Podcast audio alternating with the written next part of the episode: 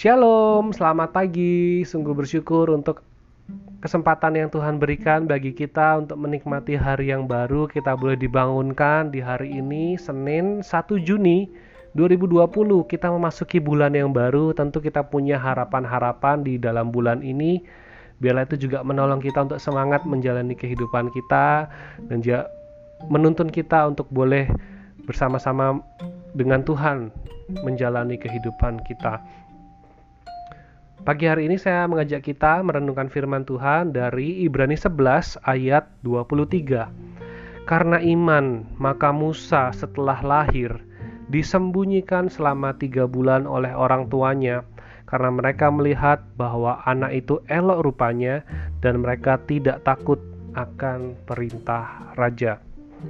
Musa salah satu tokoh besar bagi bangsa Israel. Bahkan sampai hari ini Musa adalah tokoh yang sangat penting karena Allah memberikan hukum Taurat kepada Musa.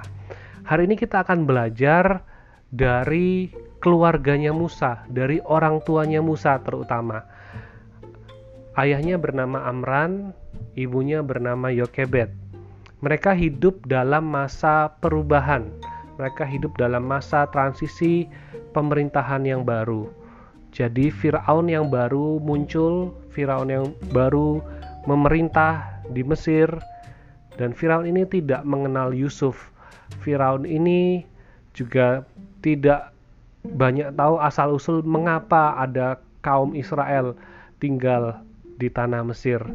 Sehingga Firaun ini punya ketakutan akan ada pemberontakan, akan ada serangan-serangan dari bangsa Israel yang akan merugikan kerajaan Mesir sehingga mengambil tindakan untuk memaksa bangsa Israel untuk bekerja sebagai budak dan lebih jahat lagi Firaun memerintahkan bahwa setiap anak laki-laki yang baru lahir pada saat itu harus dibunuh.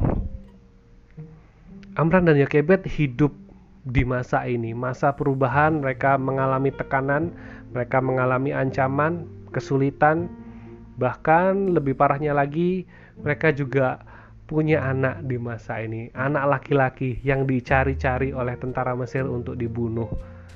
Tetapi kita melihat akan iman mereka ketika mereka melihat bayi yang baru dilahirkan itu.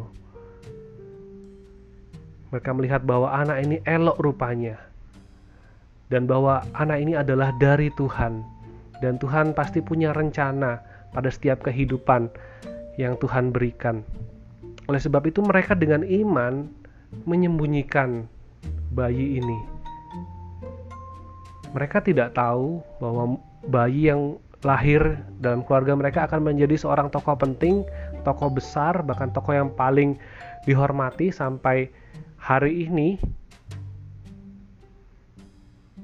tetapi mereka punya iman dan mereka berusaha menjaga kehidupan seorang bayi. Tidak mau putus asa akan kehadap uh, akan keadaan yang mencekam. Mereka tetap menjaga kehidupan dari bayi mereka. Sampai saat mereka nggak bisa menjaga lagi yaitu tiga bulan ya karena semakin badan bayi semakin besar bertumbuh tentu akan ada banyak kesulitan dan akhirnya mereka tidak kehabisan akal mereka cari cara mereka merencanakan segala sesuatu. Mereka melatih anak mereka yang besar Miriam untuk bisa berbicara berani mengawasi adiknya yang ditaruh di peti pandan dan diletakkan di sungai Nil. Ya kisahnya kita bisa baca di kitab keluaran pasal 2 tentang kelahiran Musa ini. Kita melihat bahwa iman itu bukan sekedar nekat melakukan sesuatu, merasa oh Tuhan pimpin aku berani. Tidak, tetapi kita melihat pada bagian ini ketika banyak perubahan-perubahan terjadi, iman itu menolong kita untuk bisa beradaptasi dengan keadaan. Iman menolong kita untuk bisa menemukan jalan keluar. Imanilah rencana dan tujuan Tuhan, sehingga itu akan menolong kita untuk bisa melewati masa-masa yang sulit bahkan bisa beradaptasi dengan masa yang sulit seperti sekarang ini. Dan kita melihat bahwa Musa ketika ditemukan oleh Firaun, putri Firaun Musa diserahkan kembali kepada ibunya ya untuk disusui ya supaya bertumbuh dan keluarga ini bisa memelihara anak mereka, melihara kehidupan bayi mereka malah dengan perlindungan dari putri Firaun. Karena mereka tidak menyerah dengan keadaan, karena mereka tidak berputus asa dengan keadaan, tetapi mereka melihat ada rencana Tuhan melalui setiap kehidupan. Kita hari-hari ini mendengar banyak istilah tentang new normal, Artinya akan ada banyak kebiasaan baru, kehidupan, gaya hidup yang baru. Tapi biarlah firman Tuhan pada pagi hari ini menolong kita, kita tetap beriman pada Tuhan bahwa apa yang sudah Tuhan berikan bagi kita hari ini itu ada satu maksud dan tujuan Tuhan di dalamnya. Mari kita berusaha mengupayakan sebisa mungkin apa yang bisa kita lakukan dan terus berusaha terus berpikir. Bahkan kita juga harus punya perencanaan-perencanaan yang matang untuk kita bisa ambil. Seperti Amran dan Yokebed merencanakan Musa akan diletakkan di Sungai Nil dan akan diawasi oleh kakaknya Miriam. Dan Miriam akan berbicara dengan putri Firaun. Tidak asal-asalan, tidak nekat melakukan tetapi milikilah rencana-rencana yang matang gumulilah rencana-rencana kita. Pekerjaan akan semakin sulit, kehidupan juga akan semakin sulit.